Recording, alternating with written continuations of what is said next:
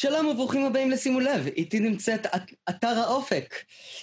אה, מתרגמת ספרי ילדים, חוקרת ספרי ילדים, מתלהבת מספרי ילדים, שותפה שלי להובי, וגם איבדת אה, כמה סיפורי ילדים בעצמך לספרים.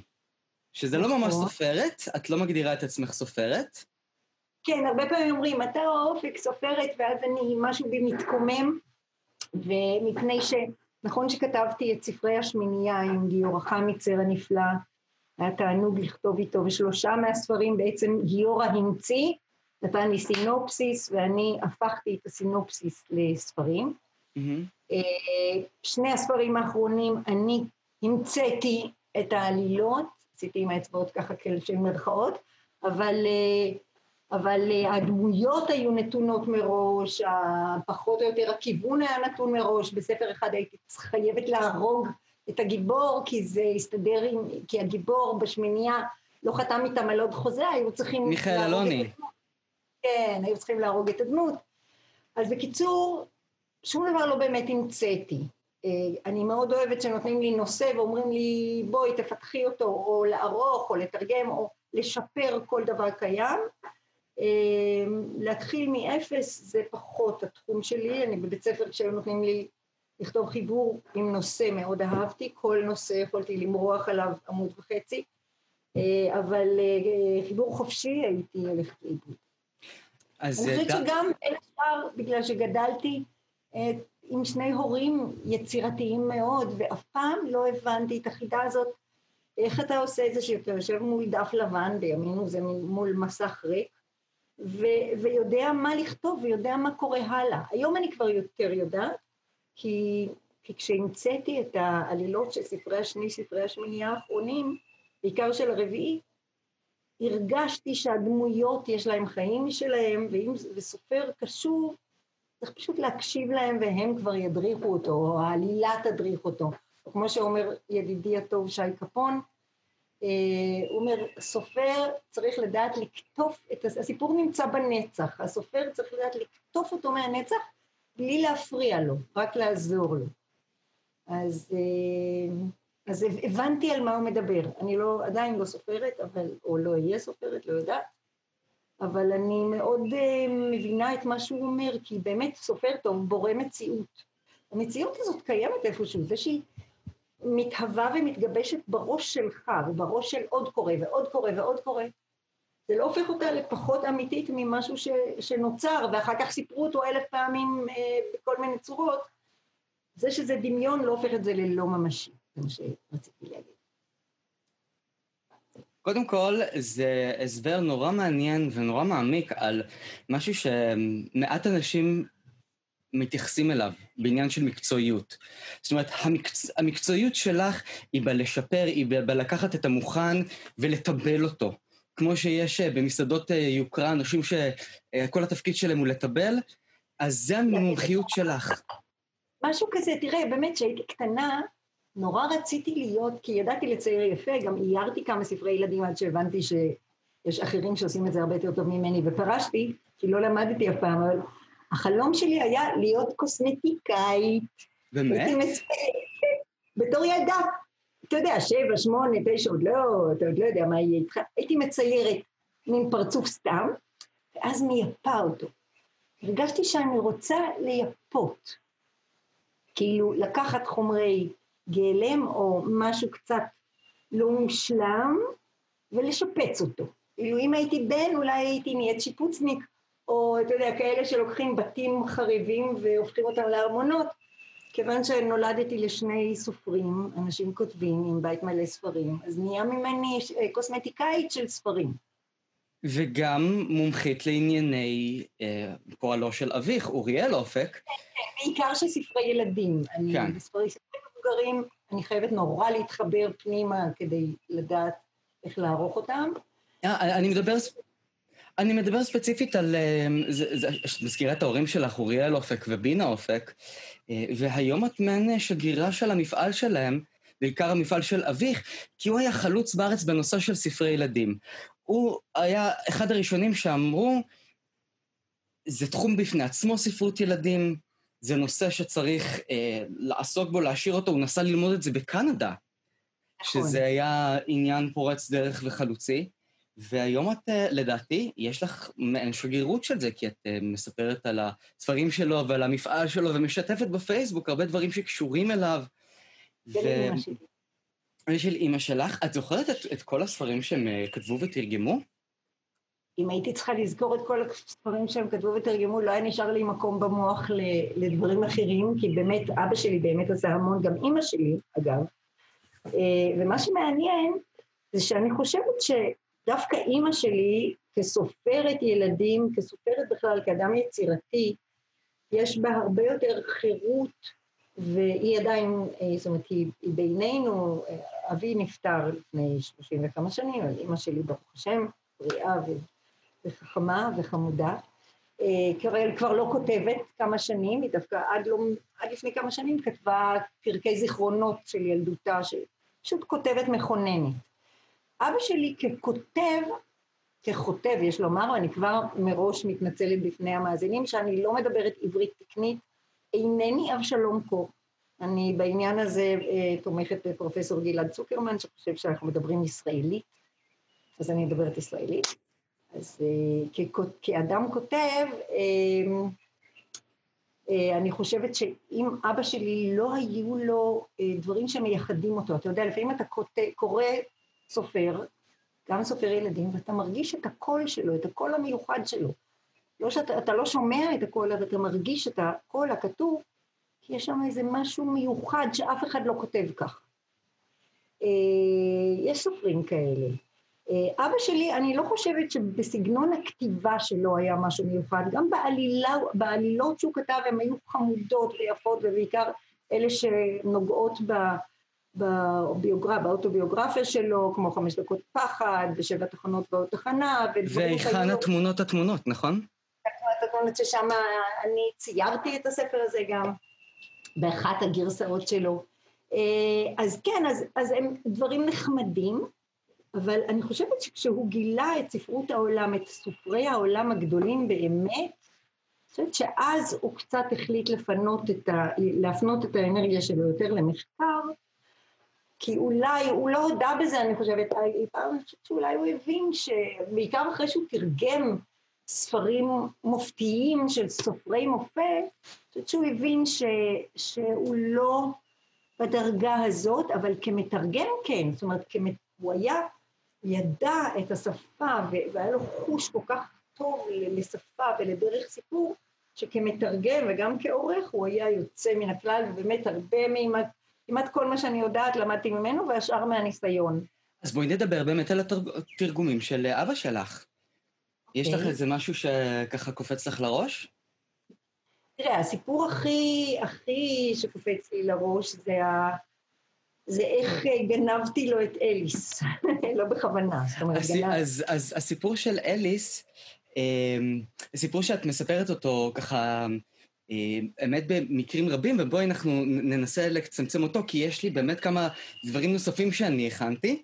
אז okay. אה, אוקיי. לגבי אליס בארץ הפלאות, אבא שלך תרגם את הספר, ו... ועד עד, עד שהתרגום שלי יצא, הופיע רק הספר של רינה ליטבין, שהוא יותר מיועד למבוגרים. לא יצא אף תרגום חדש לילדים מאז שנות ה-80 ועד 2013 או 2014, לא זוכרת מתי אליס המחודש יצא, אה, או 12. ו, וכשהם הגישו לי, הציעו לי, האחים ברקת, אז אמרתי, מה, אז אם אני אתרגם אותו זה יוריד את הספר מהמדפים, אני אוריד את אבא שלי מהמדפים, ואז נודע לי שעוד, יש עוד מי שמתרגם, את, מתרגם, מתרגמים, יש עוד מתרגמים שעובדים על זה שנים כבר, על התרגום. אז רצתי הביתה, אמרתי, אם מישהו ידחוק אותו מהמדפים, עדיף שזאת תהיה הבת שלו, לא? כאילו, זה יישאר נכון. במשפחה. אז רצתי הביתה וגמרתי את התרגום תוך חודש, אבל זה באמת נורא מהר יחסית לספר כזה, אבל עשיתי את זה בכזאת תשוקה וכזאת התלהבות, פשוט נגמר צ'יק צ'אק, והיה לי מי להתייעץ, גם עם אבא שלי, עם התרגום שלו, וגם עם רינה ליטבין, ואחר כך את אליס קטני. אז בואי נדבר על uh, ספרים נוספים שאבא שלך uh, תרגם, ואולי כדאי שתלכי ותרוצי לפני שמישהו יגנוב לך את הרעיונות שוב. לא מקנא בסופרים, דרך אגב, שתרגמו את אליס וגילו יום אחד שכבר עומדים להוציא את זה, אה, אבל כנראה שזו דרכה של ספרות. כן, כן, לא, הם תמיד יכולים, אתה יודע, בינתיים התרגום שלי כבר בין כמה וכמה שנים, כבר הולך לבית ספר. הם, כל אחד מוזמן לנסות שוב, אני מקווה שתרגמתי כל כך טוב, ש, שאולי אף אחד לא ירצה לנסות. לא יודעת. באמת תרגום מוצלח, אבל... בצניעות, אני אומרת. אה? באמת תרגום מאוד מוצלח. תודה, תודה. יש באמת, גם התרגום של אבא שלי נהדר, גם של רינה ליטבין, אבל זה אתגר כל כך עצום למתרגם, לנסות לפצח את משחקי המילים המצחיקים של לואיס קרול, שהם באמת נורא קשים, ולחשוב מה לעשות עם כל הרפרורים הבריטים וכל השירים הבריטים. בעת בשלק ושלי פחזר. אה, כן, לא, זה ג'אברווקי. ג'אברווקי. אני נורא פחדתי לתרגם את אליס מספר 2, בגלל שג'אברווקי מופיע שם.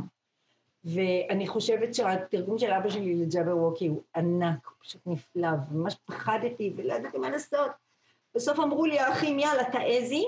אני זוכרת, נסעתי לברלין לבקר את הבת שלי, עם, עם הג'אבר ווקי בראש, אז יום אחד הבית היה ריק, וטראח, בחצי שעה יצא לי הכל, כל הג'יבריש. Mm. נגיד למי שלא מכיר, שג'אבר ווקי זה שיר בג'יבריש, גם באנגלית, ולואיס קרול, היו לו, בגרסה המוארת, יש כל מיני uh, הסברים, מה, למה הכוונה פה ולמה הכוונה שם, וזה היה חתיכת עבודה, אבל יצא לי ג'יבריש.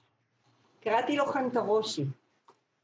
חנטרושי, אוי. חנטרושי. נכון, אני זוכר את זה. אצל, אצל uh, אבא שלך... אמ, אה, ברור, זה היה... לעת בשליל הוגים זרישים, בעת שלוק פלולים כפושים, גרסו על חק רב ומקדו, במדשאון קרסלו פיצ'ו, אוי, זה נפלא. אה, זה שלי, השעון זה שלי. כן, כן, כן, אני פשוט uh, רואה את זה במקביל. אבל בואי, בואי נדבר על ספרים נוספים שלו, שאת uh, היית uh, רוצה ככה...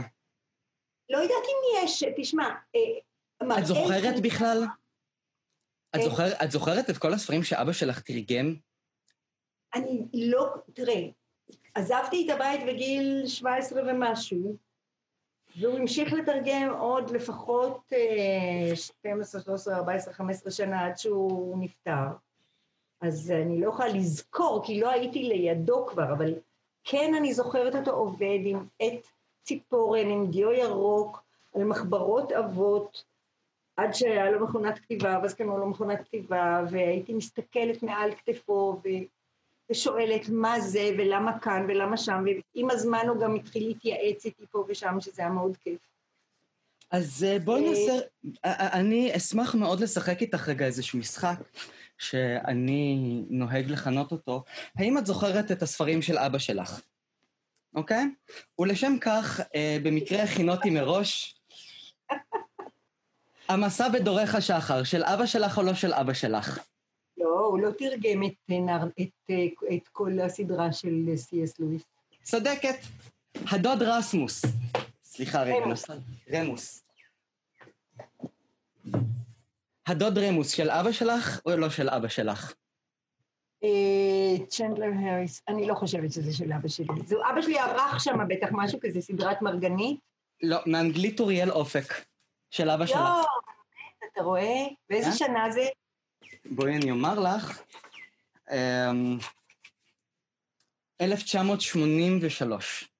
אמ, נו, כבר לא גרתי בבית, הייתה לי כבר תינוקת, לא ראיתי אותו מתרגם את זה, וכנראה גם זה לא הגיע אליי, כי זה היה גדול על התינוקת.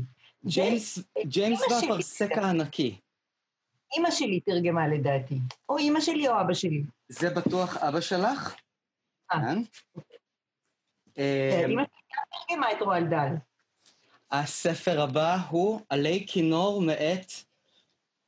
טוב, אה, שלום עליכם. זה מיידיש. אה, כמעט בטוח שכן. אבא שלך תרגם, כן. כן. הספר הבא, הזאבים מאחוזת ווילובי.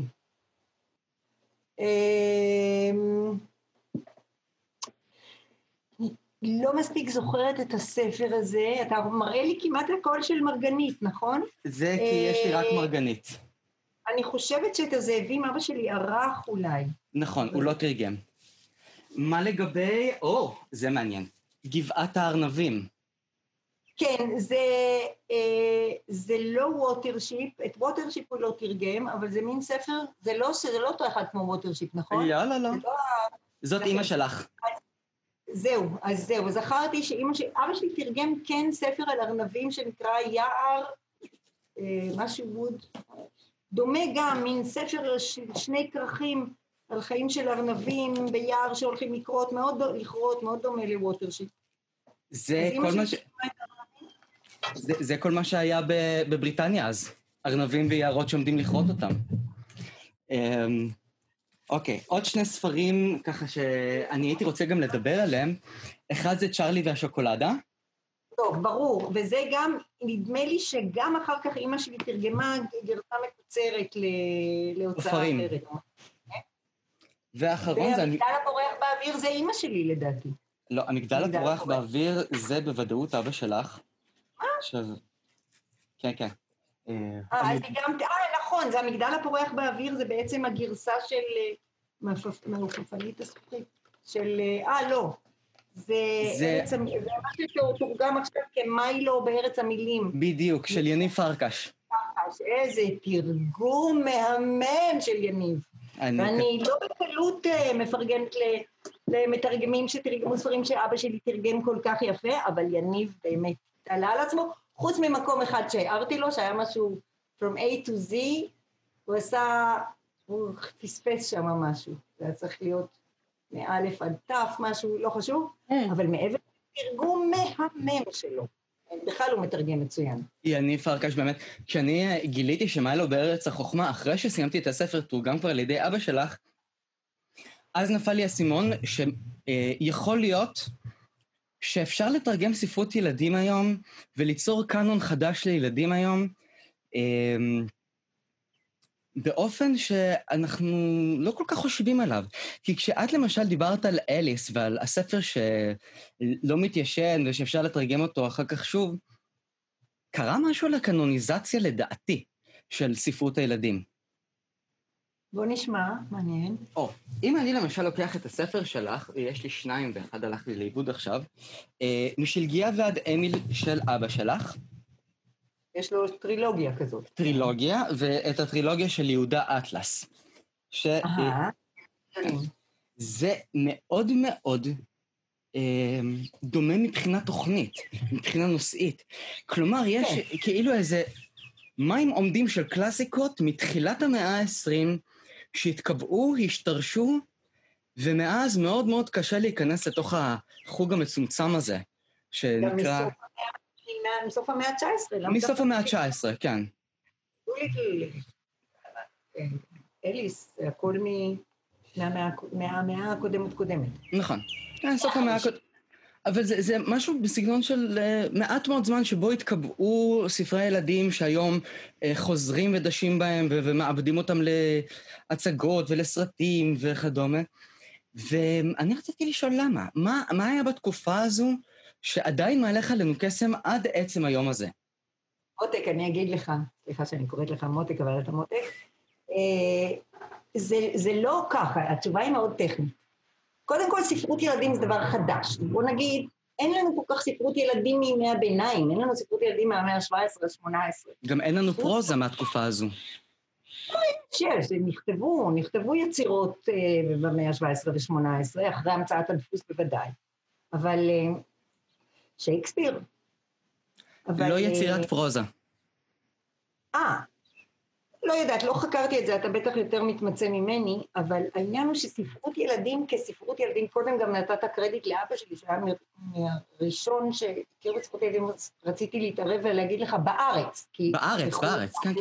כן, כן, לא אמרת את המילה הזאת? בארץ. אה, גם בעולם, ספרות ילדים התחילו להבין שזה ז'אנר, ושילדים צריכים זה לא מספיק לקחת ספר כמו רובינזון קרוזו ואליס ודוליטל שאין בהם סקס ואולי לא נכתבו במקור בכלל לילדים ואין בהם אלימות והרוח בערבי הנחל ולהגיד הנה ספר ילדים כי אין בו סקס ואין בו אלימות. לא, יש גם ספרים שצריך לכתוב לילדים, דרך עין, עיניים של ילדים, מתוך מחשבה על הנפש של ילדים, נגיד הרוח בערבי הנחל מספר על חבורה של גברים בטלנים בלי חיי משפחה שמעבירה את הזמן, אין שם שום ילד, שום דבר ילדותי, שום כלום. זה חבורת גייז ממרכז תל אביב. משהו כזה, כן. רק שהם חיים על גדות הירקון. נגיד. בדיוק. כן. אין שם שום דבר שיכול להיות קשור לילדים, פר, פרקים ליריים מופלאים על תאוות נדודים, על בדידות, על כל מיני דברים, על, על, על חברות בין גברים. אבל זה נהיה ספר ילדים כי הוא כביכול תמים, זה כל מיני ספרים על חיות, או באמת כל ספר שלא היה בו סקס ואלימות. אה, את אה, גוליבר קיצרו. ואת רובינזון קרוזו, ויש כל לא, הספרים גוליבר ממש לא, יש ארבעה סיפורים, אחד זה בארץ הסוסים ואחד זה בארץ הענקים, שהם לא מופיעים בספרי הילדים, אה, כי זה פשוט לא, לא, לא מתאים לילדים, זה גם לא מתאים למבוגרים.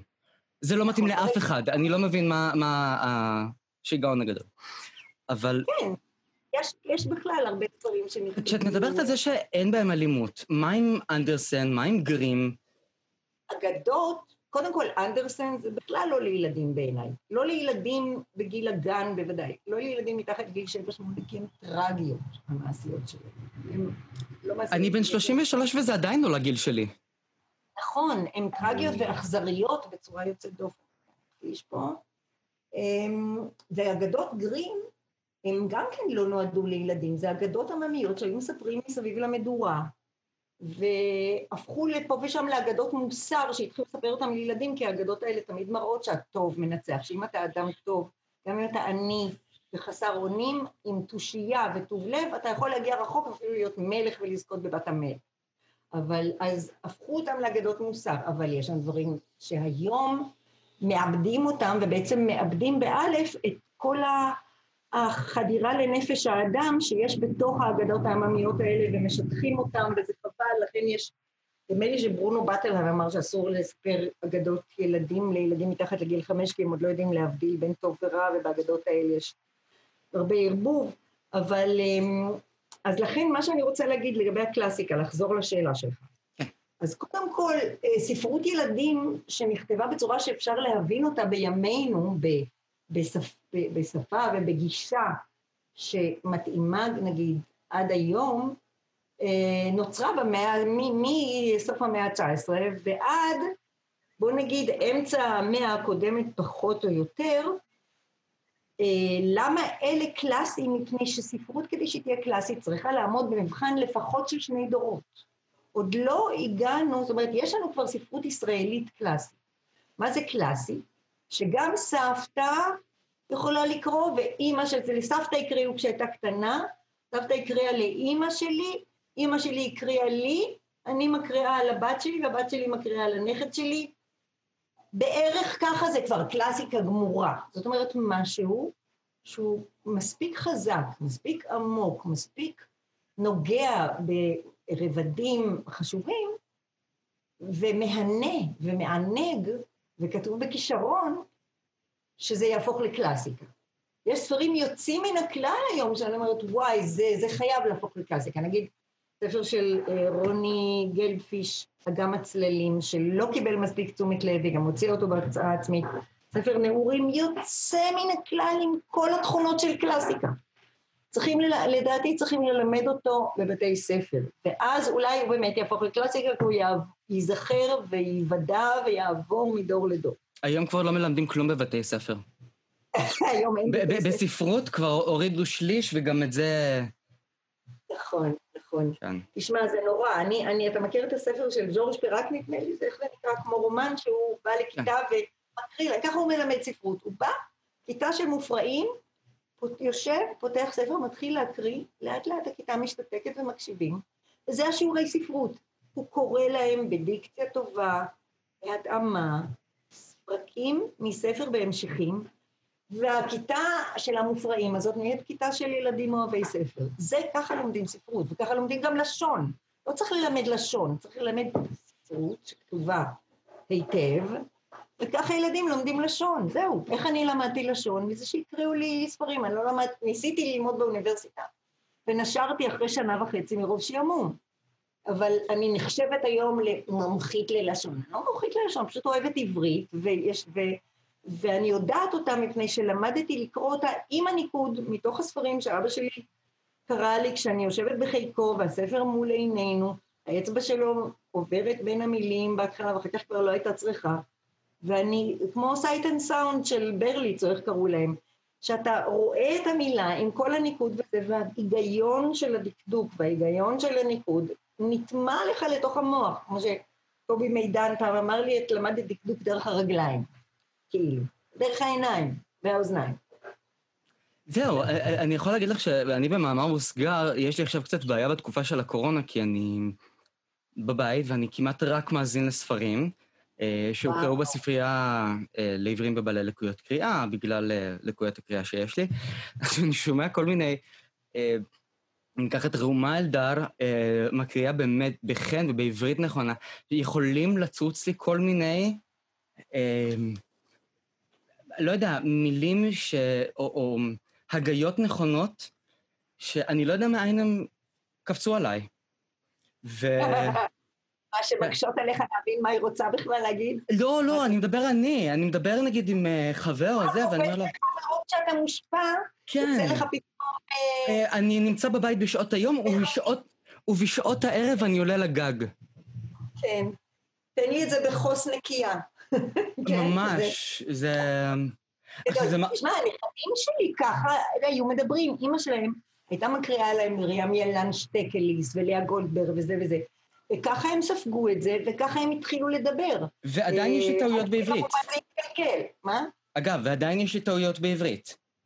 ברור, גם מה זה טעויות? יש עברית ישראלית לכולנו, אתה גם תגיד, לפעמים אני אומרת למשל, אוי, לא חיביתי את האור. כן. חיבסת את זה? מה פתאום צריך להגיד? כיבסת, כיביתי. אה, אני אבל לא תמיד אדע לתקן. נכון? כולנו אומרים לקפוץ, אף אחד לא אומר לדפוק, אף אחד לא אומר לתפור. אה, כי, כי די, העברית, השיבושים האלה התאזרחו בעברית כי לחך שלנו יותר קל להגיד. אני מקווה ש, שלא ישנו את העברית עד כדי כך שכולנו יגידו שזה ייחשב תקני להגיד התחיל במקום התחיל, שזה נהיה בגלל החך עצל, אז אומרים התחלתי והגעתי ואני לא יודעת מה עוד. השגתי. השגתי. אז אה, זה, אני מקווה שזה לא... הנה, זה למשל משהו שאני, היה לי באינטואצ... באינטואיציה להגיד, אני לא מזמן הקלטתי משהו שאמרתי, אה, גם השגתי דוקטורט, אני לא ידעתי אם אני אומר את זה נכון. גם לא היה לי כוח לבדוק את זה. השיג, אומרים השיג, השגתי. אז כאילו שמעת את זה ממישהו כמו שצריך. זה תלוי באמת אה, מה שומעים, כאילו, מה מפנימים מהסביבה. אבל uh, גם אצלנו בבית, גם אבא שלי לא אמר לקפוץ, נגיד. כי, כי יש דברים ש, שמוטמעים, אין מה לעשות, זה ישראלי. אבל כשאני עורכת ספר מנוקד, אני, אני לא אכניס כאלה שאלות. לא, לניקוד, לניקוד אני לא, לא אגיע. אבל אני כן רציתי לדבר איתך uh, בהמשך לעניין של ספרות הילדים. אנחנו עכשיו בתחילת אוקטובר, עוד מעט uh, יכריזו על הזוכה או הזוכה בפרס נובל לספרות. וכנראה שגם השנה לא יהיה מדובר בסופר או סופרת לספרי ילדים. למה? רגע, אה, אני לא, לא חקרתי את הנושא. אה, היו ספרי ילדים שזכו בנובל? לא. אני אגיד לך, יש, לספרי ילדים יש אה, קטגוריות של פרסים מאוד מאוד מאוד מכובדים, כמו פרס אנדרסן, נדמה לי שזה הפרס הכי מכובד, והפרס נובל הזה הוא נחשב לספרות. צריך אולי לייסד מחלקה. אתה לא יכול כאילו לתת, שיתחרו על, על, על פרס נובל לספרות, לא, יודע, לא יכול שיתחרו גם סופרים שכתבו נובלות ועמוקות ואני לא יודעת מה, לא שאני חושבת שספר ילדים של 30 עמוד או 20... זכה בוב דילן. נכון, אוקיי, מה, מה לעשות? זה היה סוג של הפתעה. אני לא יודעת כמה אני מתנגדת, קצת, קצת נחמץ ליבי, אילו היה קרוב משפחה שלי מגיש מועמדות, אז בטח היה נחמץ יותר.